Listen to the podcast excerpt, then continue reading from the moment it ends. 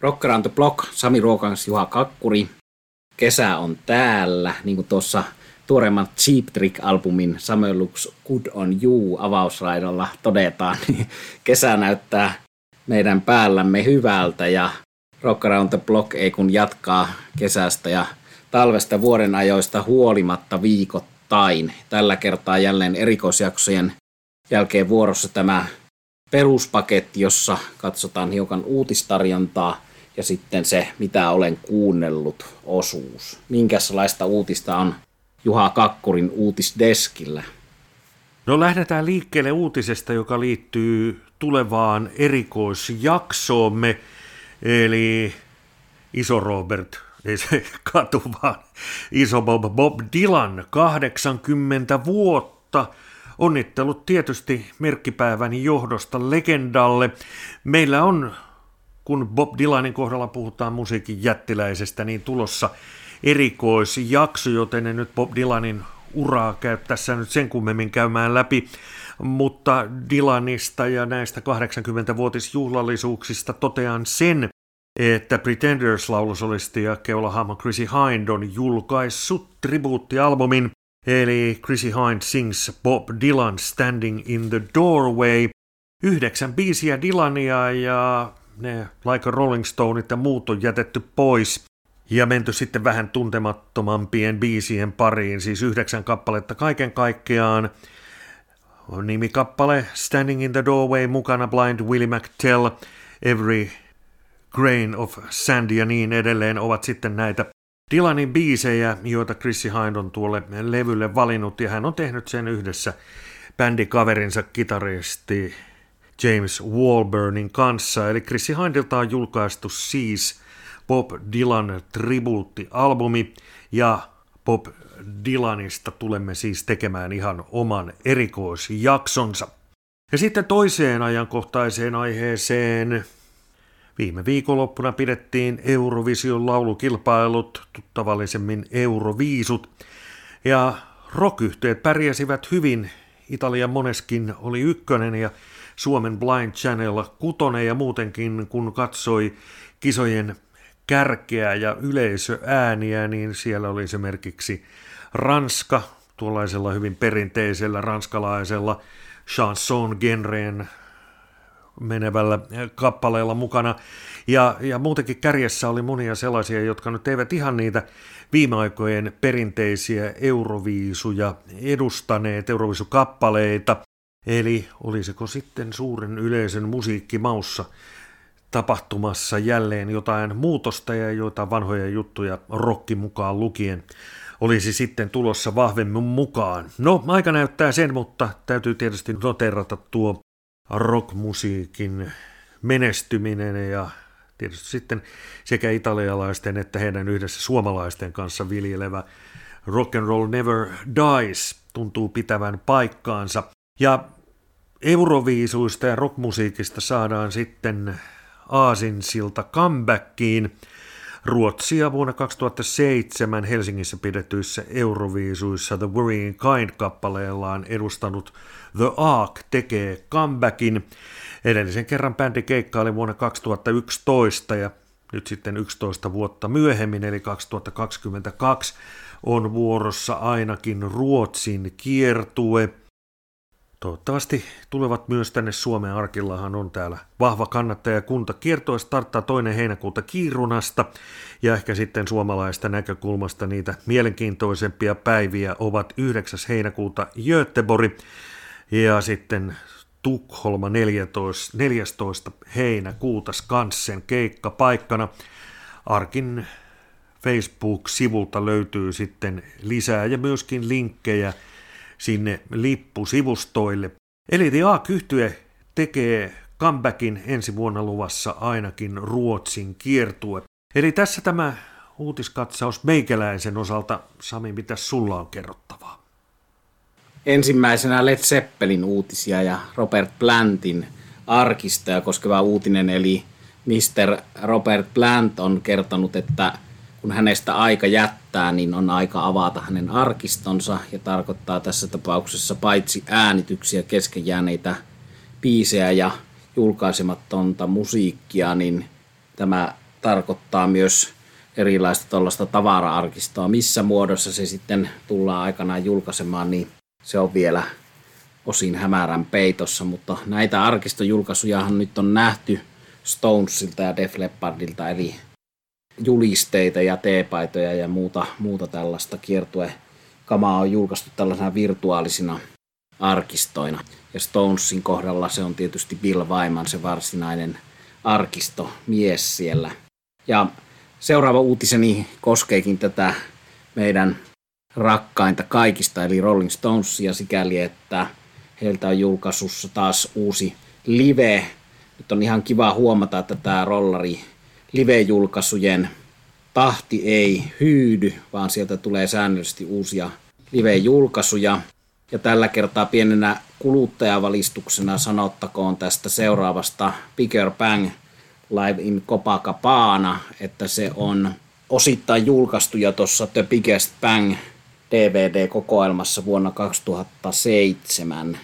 Eli kun helmikuussa 2006 Rio de Janeirossa Copacabanassa tuolla rannalla. Rollarit soitti ilmaiskonsertin, yksi kaikkien aikojen suurimpia rockkonsertteja yleisöltään, niin se tallennettiin ja julkaistiin jo tuossa vuoden päästä. Tuossa Biggest Bangissä, ja se tietysti meillä Stones-faneilla on, mutta kuluttajavalistuksena kerrottakoon, että nyt tässä uudessa versiossa niin luvataan, että tämä on uudestaan editoitu, miksattu ja masteroitu, plus siellä on biisit Tumbling Dice, Oh No Not You Again, This Place Is Empty ja tietenkin se monelle rakkain Stones-biisi Sympathy for the Devil, jotka tuosta aikaisemmasta julkaisusta puuttuvat. Plus sitten se, että tämä on nyt saatavana myös audiotallenteena eli LPnä, CDnä, näin Blu-ray ja DVD-kuvajulkaisun rinnalla. Eli Stonesin A Bigger Bang Live on Copacabana Beats julkaisussa lähiaikoina – ja tästä keikasta nopeasti Juhalta kommentit, mitä sanot rollariasiantuntijana tästä legendaarisesta konsertista?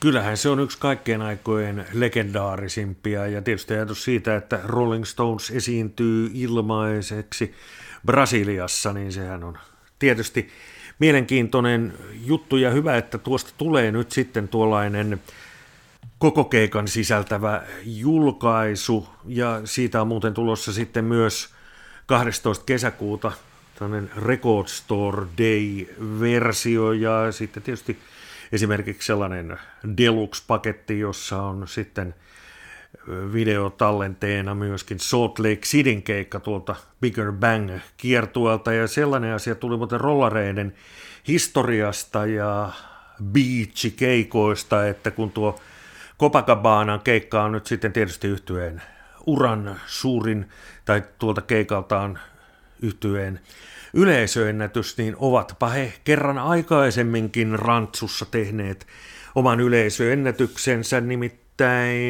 vuonna 1965 olivat Yyterissä Porissa juhannuskeikalla ja silloin paikalla oli sitten yhtyeen uran siihen asti suurin yleisömäärä, josta on hyvin erilaisia tietoja, että paljonko siellä nyt oli väkeä, olen kuullut esimerkiksi sellaisen luvun kuin 12 000.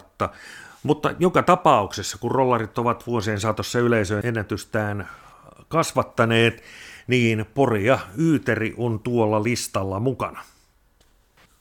Ja hyvä Juha, että otit ton Deluxe-version esille, eli Salt Lake City 2005. Se on sellaista materiaalia, joka tosiaan on lisänä näissä osassa näissä versioista, että olkaa tarkkana, kun sitä, sitä hommaatte, että saa maksimaalisen hyödyn tästä. Ja tuo tämän uuden julkaisun nimessä esityvä Bigger Bang, mikä oli tietysti kiertojen nimi ja sen aikaisemman studioalbumin nimi, niin siihen levyyn täytyy näissä meidän tulevissa Stones-jaksossa palata. Mulla on nimittäin – tuli eilen viimeksi mieleen sellainen keskustelu, jonka kävin tässä toukokuussa, mutta, mutta kymmenen vuotta sitten toukokuussa Lontoossa Joe Elliotin eli Def Leppardin ja Down and Outs yhtyeen laulajan kanssa tästä albumista, eli Rolling Stonesin Bigger Bangista, ja Joe Elliot sitä intoutui minulle ylistämään ja sanomaan sitä, että se on tulevaisuuden klassikko, jonka ihmiset ottavat nyt itsestäänselvyytenä siksi, että se on näin pitkän uran tehneen bändin levy. Ja siinä mä alan olla kyllä aika lailla samaa mieltä, että se on parempi albumi kuin moni aina nykyperspektiivistä muistaakaan. Mutta palatkaamme siihen levyyn myöhemmin. Ja vielä uutisotsikoissa niin Metallica. Eli bändi on julkaissut neljä ensimmäistä albumiaan tuommoisena 30-vuotisjuhlaversioina isoina laatikoina, jossa on ollut vinyyliä ja live-tallenteita ja kaikenlaista sälää, kirjaa ja tietenkin se varsinainen albumi hienosti uudestaan masteroituna ja miksattuna, niin nyt sitten lienee vuorossa tänä vuonna tuo musta albumi, se joka bändin löi 30 vuotta sitten varsinaisesti läpi. Eli Metallica on postaillut YouTubeen ja someen tollaisia videoita 30 vuoden takaa, joista voisi päätellä hashtageista, että nyt on aika mustan albumin juhlajulkaisun ja hyvä niin, etteivät tätä juhlajulkaisuputkea katkaise tässä kohtaa, sillä tämä on kiistatta vielä näiden neljän ensimmäisen albumin ohella sitä parasta metallikaa. Luotko Juha kommentoida tätä? Joo, hyvä juttu, että nimenomaan tuokin albumi on mukana ja tietysti nämä on aina tämmöiset uudelleenjulkaisut tapa myydä vanhaa materiaalia, ehkä jollain bonusbiiseillä tai remasteroituina, sitten tietysti faneille uudestaan, mutta toisaalta minusta näissä on myös semmoinen ikään kuin muistuttava elementti, että vaikka mitään juhlajulkaisua ei jostain levystä ostaisikaan, niin usein se palauttaa sitten ihmiset kuuntelemaan jotain tiettyä levyä, joka on saattanut sitten, aika menee niin nopeasti, että olla vuosiakin siellä levyhyllyssä ennen kuin siihen koskee, vaikka sitten oma mielikuva on, että tuota tulee kuunneltua koko ajan. Eli siinäkin mielessä nämä uudelleenjulkaisut, paitsi että nyt tarjoavat tietysti uusia tienaamismahdollisuuksia bändeille ja artisteille ja ehkäpä sitten jotain uuttakin tai uudistettua levyjä kuunteleville, niin myös se, että palautetaan mieliin. Ja tietysti pitää ajatella sellaista, että on myös paljon niitä, jotka eivät näitä klassikkoja, joista nyt tulee 20 ja 30 ja 40 ja 50 ja JNE vuotta täyteen, niin paljon on sitten sellaista väkeä, jotka eivät ole niihin aikaisemmin esimerkiksi ikänsä takia tutustuneet, joten siinä mielessä tai siinäkin mielessä on hyvä, että näitä merkkiteoksia palautetaan säännöllisin väliajoin mieleen. Eli jos joskus ajatellaan, että näitä julkaistaan koko ajan uudestaan, niin esimerkiksi tuo viime vuonna julkaistu uusittu versio Rolling Stonesin Goatset Soupista, niin sehän nosti tämän levyn ihan toisella lailla julkisuuteen kuin jopa silloin aikanaan. Eli peukut pystyyn kaikille uudelleen julkaisuille ja sitten sille kulttuurityölle, mitä niiden kautta tehdään. Kyllä vaan, ja sanottakoon Metallikasta tässä yhteydessä se, että se on montaa muuta bändiä nihkeämmin näitä juhlajulkaisuja julkaissut ja siinä mielessä ehkä vähemmän rahastanut, eli tästäkään mustasta albumista ei mitään remasteroituja tupla deluxe-versioita ole aikaisemmin tehty, eli monella se hyllystä löytyvä Metallica musta albumiversio on vasta sitä ensimmäistä satsia sieltä 30 vuoden takaa. Vinyylinä siitä on saatu uusintapainoksia, mutta nyt sitten vasta tosiaan 30 vuoden päästä tällainen päivitys, eli ei ole mitään 10-vuotis, 20-vuotis, 25-vuotis julkaisuja, niin kuin moni tällaisten klassikkolevyjen kohdalla tekee, niin vielä tehty. No tähän Metallikan mustasta albumista täytyy ottaa vielä sellainen henkilökohtainen muisto, että aina sitä levystä olen tykännyt, vaikka tietysti se oli aika erilaista metallikaa verrattuna alkuaikoihin, kun ihan Killem Allista ensimmäistä levystä asti itse sitä teininä olen sitä bändiä kuunnellut, mutta missään vaiheessa mulla ei ole ollut sellaista, nyt he ovat myyneet itsensä syyttäjä fiilistä tällä osin, mutta sitten tästä mustasta albumista semmoinen hauska muisto vuodelta 2003.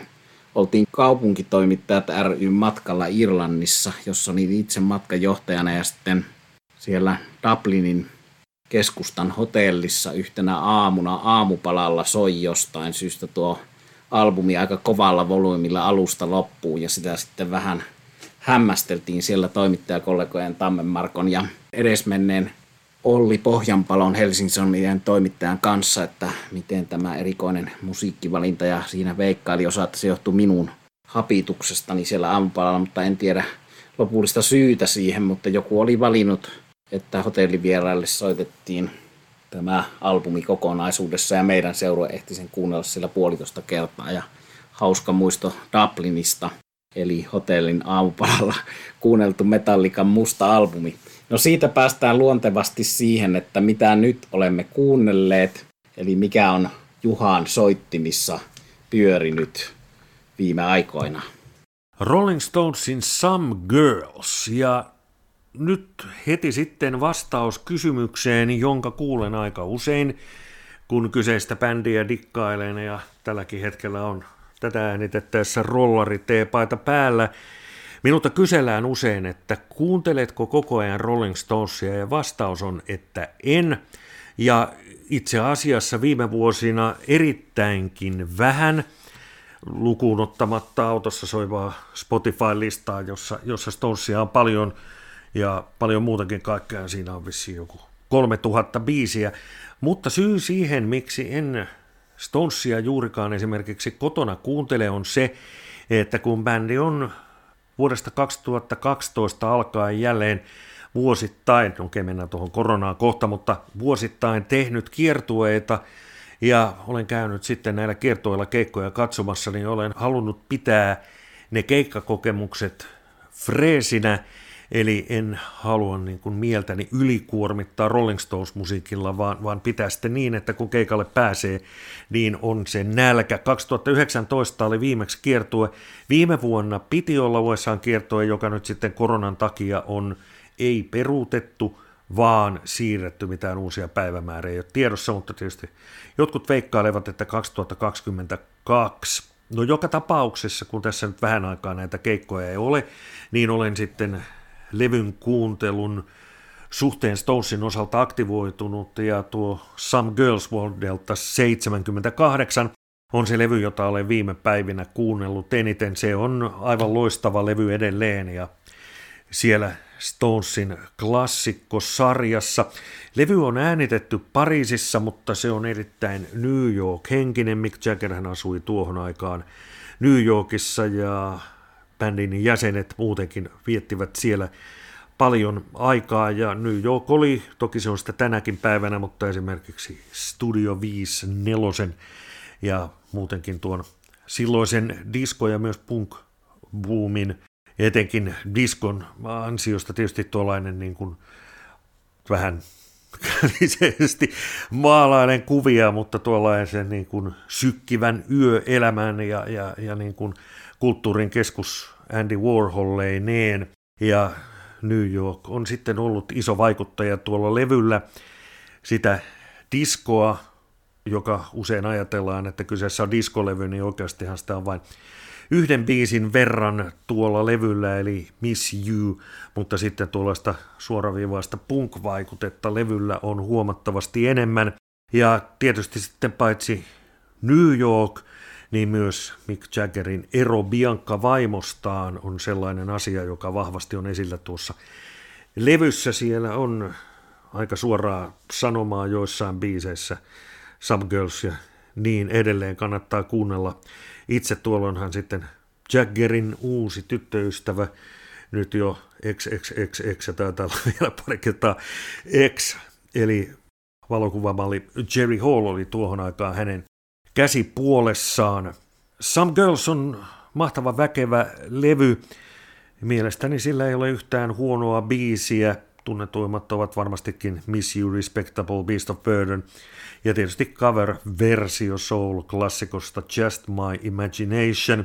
Ja sellainen biisi, jonka haluan ehdottomasti nostaa esiin, on country-kappale, country balladi Faraway Eyes, joka kannattaa tsekata, nimenomaan kannattaa tsekata sen video. Sieltä välittyy sellainen Stonesin oleellisesti liittyvä asia, joka usein unohdetaan tai sitä ei noterata ollenkaan, nimittäin huumori Ja tietysti tässä nyt voisi luetella kaikki biisit, mutta otetaan vielä esille Shattered, joka on sitten taas tuollainen vähän erikoinen kappale, mutta tarttuu mieleen ajan myötä. Suurin piirtein vuonna 1975 alkoi meikäläisen vakavampi Stones-dikkailu ja Some Girls kuuluu sitten niihin ensimmäisiin levyihin, jotka olen tuoreeltaan levykaupasta käynyt ostamassa. Ja kun edellinen levy oli Black and Blue, jolla oli sitten paljon tuollaista reggae-karibia vaikutetta, niin tämä oli sitten hyvin erilainen levy soundiltaan, ja se oli tietysti siihen aikaan, varsinkin silloin, toki nytkin uusi Stones-levy on aina sen odotettava tapaus, mutta levyjen välillä bändin soundi ja tyyli saattoi loppujen lopuksi aika paljonkin vaihdella, niin se oli aina mielenkiintoista odottaa, että mitähän uutta sieltä on tulossa, ja tämä on myös ensimmäinen oikea Ronnie Wood Rolling Stone studioalbumi. Toki hän oli mukana Black and Bluella, mutta ei läheskään kaikilla biiseillä. Silloin hän bändi etsi seuraajaa, tai silloin kun sitä levyä äänitettiin, niin bändi etsi seuraajaa Mick Taylorille, ja siellä on näitä sitten Harvey Mandelia ja kumppaneita myös kitaran varressa, eli Ronnie Wood sitten ekan kerran oikein täysillä mukana ja Rolling Stonesin jäsenenä tuolla levyllä ja on sanottu, että hänen mukaan tulonsa mahdollisesti pelasti Stonesin, sinne tuli uutta virtaa ja uusi hahmo, pirteä Ronnie Wood, huumori, mies ja sellainen, joka, joka esimerkiksi niin kuin Keith Richardsin kanssa tulee toimeen. Ja Ronnie Woodhan on itse todennut, kun aikanaan Eric Clapton oli viitaten tuohon Stonesin kitaristin metsästämiseen, niin Clapton oli sanonut, että olisin saanut sen pestin, jos olisin halunnut, niin Ronnie Wood oli sanonut niin, mutta sinun on myös elettävä näiden ihmisten kanssa, kertoo Ronnie Woodin persoonasta paljon. Muutama vuosi takaperin tuosta levystä julkaistiin juhlaversio, jolla on sitten bonuskappaleita. Ja hyvää materiaalia löytyy siltäkin itse asiassa se olisi huomattavasti keskimääräistä parempi rocklevy jo tuo bonuslevy. Ei nyt ihan tuon varsinaisen Some Girlsin tasoa, mutta keskimääräistä parempi rocklevy, eli hyvää ylijäämä materiaalia on sitten tuota Some Girlsilta aikanaan jäänyt yli. Olen kuullut Lais-kappaletta lukuun ottamatta kaikki muut levyn biisit livenä laissia soitettiin vuonna 1978 Yhdysvaltain kiertueella. Ei koskaan sen jälkeen, toki pidän edelleen peukkuja sille, että ihme tapahtuisi, mutta no, aika näyttää sen ei valittamista, kun on nuo muut biisit kuullut. Eli Sam Girlsia olen kuunnellut viime aikoina ja suosittelen. Se on kova levy, siinä on hyvä meininki ja, ja vielä viimeisinä sanoina, tsekatkaa se Faraway Eyes-kappaleen video. Ei jätä, ei jätä kylmäksi, hyvä meininki. Hieno analyysi Juhalta tuosta klassikkoalbumista, joka itsellänikin tietysti rakas on, ja juurikin tuo huumori ja alkoi täällä hymyilyttämään, kun muistelin Faraway Eyes-videota. Se on tosiaan, tosiaan hyvä esimerkki siitä, että kyseessä on huumoribändi, ja tuo on harvinaisen hyvä lisälevy tosiaan tuossa 2011 vuoden juhlapainoksessa, kun näistä juhlapainoksista puhuttiin, niin siinä tulee tuo monipuolisuus esille, eli siellä on tosiaankin Hank Williams You Win Again country ja siellä on bluesia, siellä on Tallahassee Lässi, eli meidän hurrikaneesin tuotantoa myöskin, ja siellä on Claudine, siellä on hyviä, hyviä biisejä, So Young, eli siinä mielessä tietysti esimerkki, että, että kuinka kovatasosta on myös tämä ylijäämä tavarasta koottu. Toki Exile on Main Streetissä yhtä lailla on näissä myöhemmissä painoksissa kultaa se lisämateriaali, eli, eli hienoa matskua löydetty, mutta ehdottomasti Sam Girlsissa yksi kaikkein aikojen parhaita lisämateriaalin puolesta tuo. Ja tietysti koko albumi sen verran en malta olla jatkamatta Juhan analyysiä, että kun ajattelee mikä oli se punkin ja uuden aallon vallankumous, niin kuinka hyvä esimerkki on Sam Girls siitä, että Stones selvisi siinä ilmapiirissä ja pysyi ikään kuin uskottavana rockbändinä, vaikka oli parjattu stadion dinosaurus tietyssä mielessä Led Zeppelin ja kumppaneiden rinnalla, mutta sitten musiikillisesti pysty uudistumaan sen ajan hengen mukaisesti. Eli toi on tuollaista hyvin aikansa kuulosta musiikkia. Ja Puisto Blues tuli mieleen Juhan analyysiä kuunnellessa sikäli, että Miss You-kappaleen huuliharpisti, joka on tehnyt uransa katusoittajasta menestyksekkääksi huuliharpistiksi, niin esiintyi aikoinaan Puisto Bluesissa, eli Suka Blue-niminen harpisti, jolla on tosiaan mielenkiintoinen ura ja tarina. Ei mennä siihen nyt, nyt sen enempää, mutta aika pitkälle tehnyt tosiaan uransa ton yhden kappaleen varassa, ja hyvä niin. Hyvä harppu siinä paikallaan, vaikka Mick Jagger aivan sanottakoon yhtä hyvin sitä harppua nykyään ja myöhemmin on, on soitellut monessa yhteydessä. Eli Jackerkin on, voisi sanoa sen nyt ääneen, niin aliarvostettu myös huuliharpun soittajana. Multi-instrumentalisti, joka soittaa tyylikästä huuliharppua, joka on tietysti tuossa blues-levyllä, viimeisimmällä studiolevyllä hyvin esillä. No, meikäläisen, mitä kuuntelit viime aikoina sarjan levy on tällä kertaa jatkoa tälle meidän Linard Skinnard spesiaalille, eli jaksolle, joka keskittyy tähän Saturn Rockin klassikkobändiin. Ja tuolla Atlantassa, Georgiassa vuonna 1976, eli 1976, äänitti Fox-teatterissa Linard Skinnard klassikkoalbuminsa One More for the Road. Ja sitten 2014 siellä samassa teatterissa äänitettiin albumi nimeltä One More for the Fans, ja sitä mä olen nyt kuunnellut 2015 julkaistua levyä, joka on ollut hyllyssäni vuodesta 2015, mutta jäänyt aika vähälle kuuntelulle.